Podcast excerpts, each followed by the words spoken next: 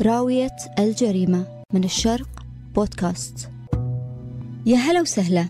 تخيل أنك ما رديت على شخص راسلك عبر إحدى حسابات التواصل الاجتماعي سناب، فيسبوك، إنستغرام أو تويتر سواء عن قصد أو غير قصد. تخيل أن ينتاب شعور بالحقد تجاهك. حقد يتطور إلى انتقام يعني الشعور تحول إلى فعل. قصة حلقتنا لليوم فيها بعض من هذا الأمر. تشرح تفاصيل جريمة قتل من بعض الأدلة اللي جمعت فيها أن رجل ما حصل رد على رسائله لإحدى الضحايا على أنستغرام. وطبعا ربما في أسباب أخرى ما نعرفها لأن التحقيقات والمحاكمة لا زالت مستمرة.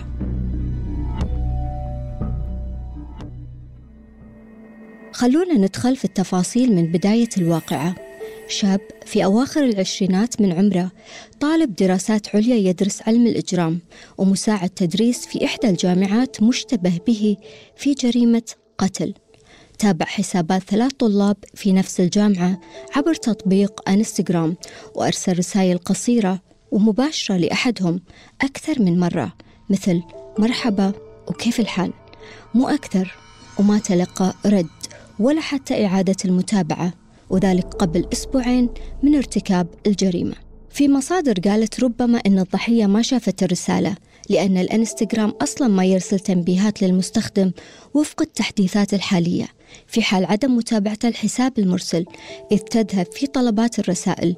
التحقيقات لحد الآن تحاول تحديد مدى وعي الطلاب بوجوده أصلا يعني هل كانوا يعرفونه أم لا. خلونا نشوف وشلون خطط المشتبه به لجريمته ونفذها غطى وجهه ودخل منزل خارج الحرم الجامعي. مستأجرة أربعة طلاب منهم ثلاثة من اللي يتابعونه على الإنستغرام.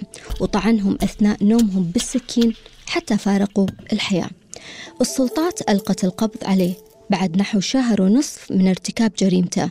وفق شكوى جنائية تفيد بارتكاب الجريمة. التحقيقات ركزت على المشتبه به بعد تتبع ملكيته لسيارة شوهدت بالقرب من مسرح الجريمة وأيضا مطابقة حمض النووي مع الأدلة في مكان الجريمة.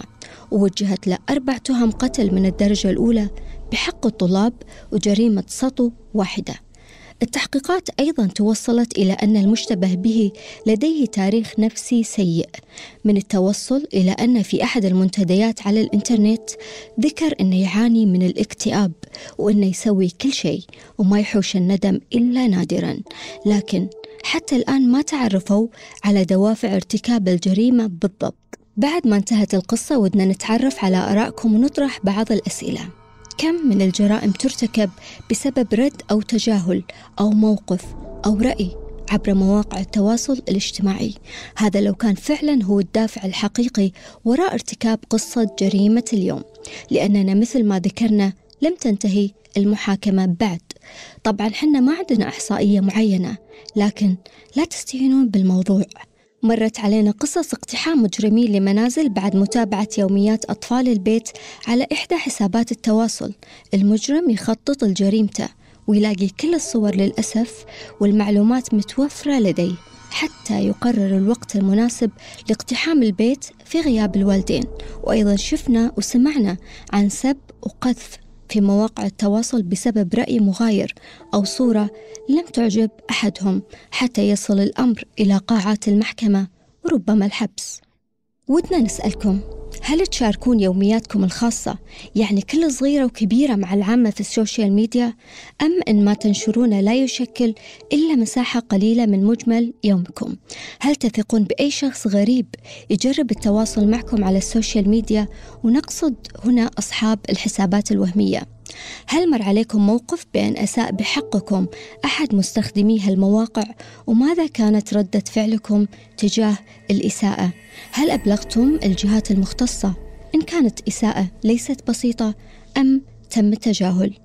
بالتأكيد مواقع التواصل يستخدمها الصالح والطالح مثل ما يقولون لكن علينا أن نكون محتاطين عند استخدامها لأنها تدخل الآخرين إلى بيوتنا رغما عنا وفي النهاية لا تنسون لو مرت عليكم قصة مشابهة من قصة حلقتنا لليوم ياريت تشاركونا فيها حتى يصبح هذا البودكاست أداة لنشر الوعي بين الناس وجعل المجتمع أكثر سلاما وأمنا وأمانا.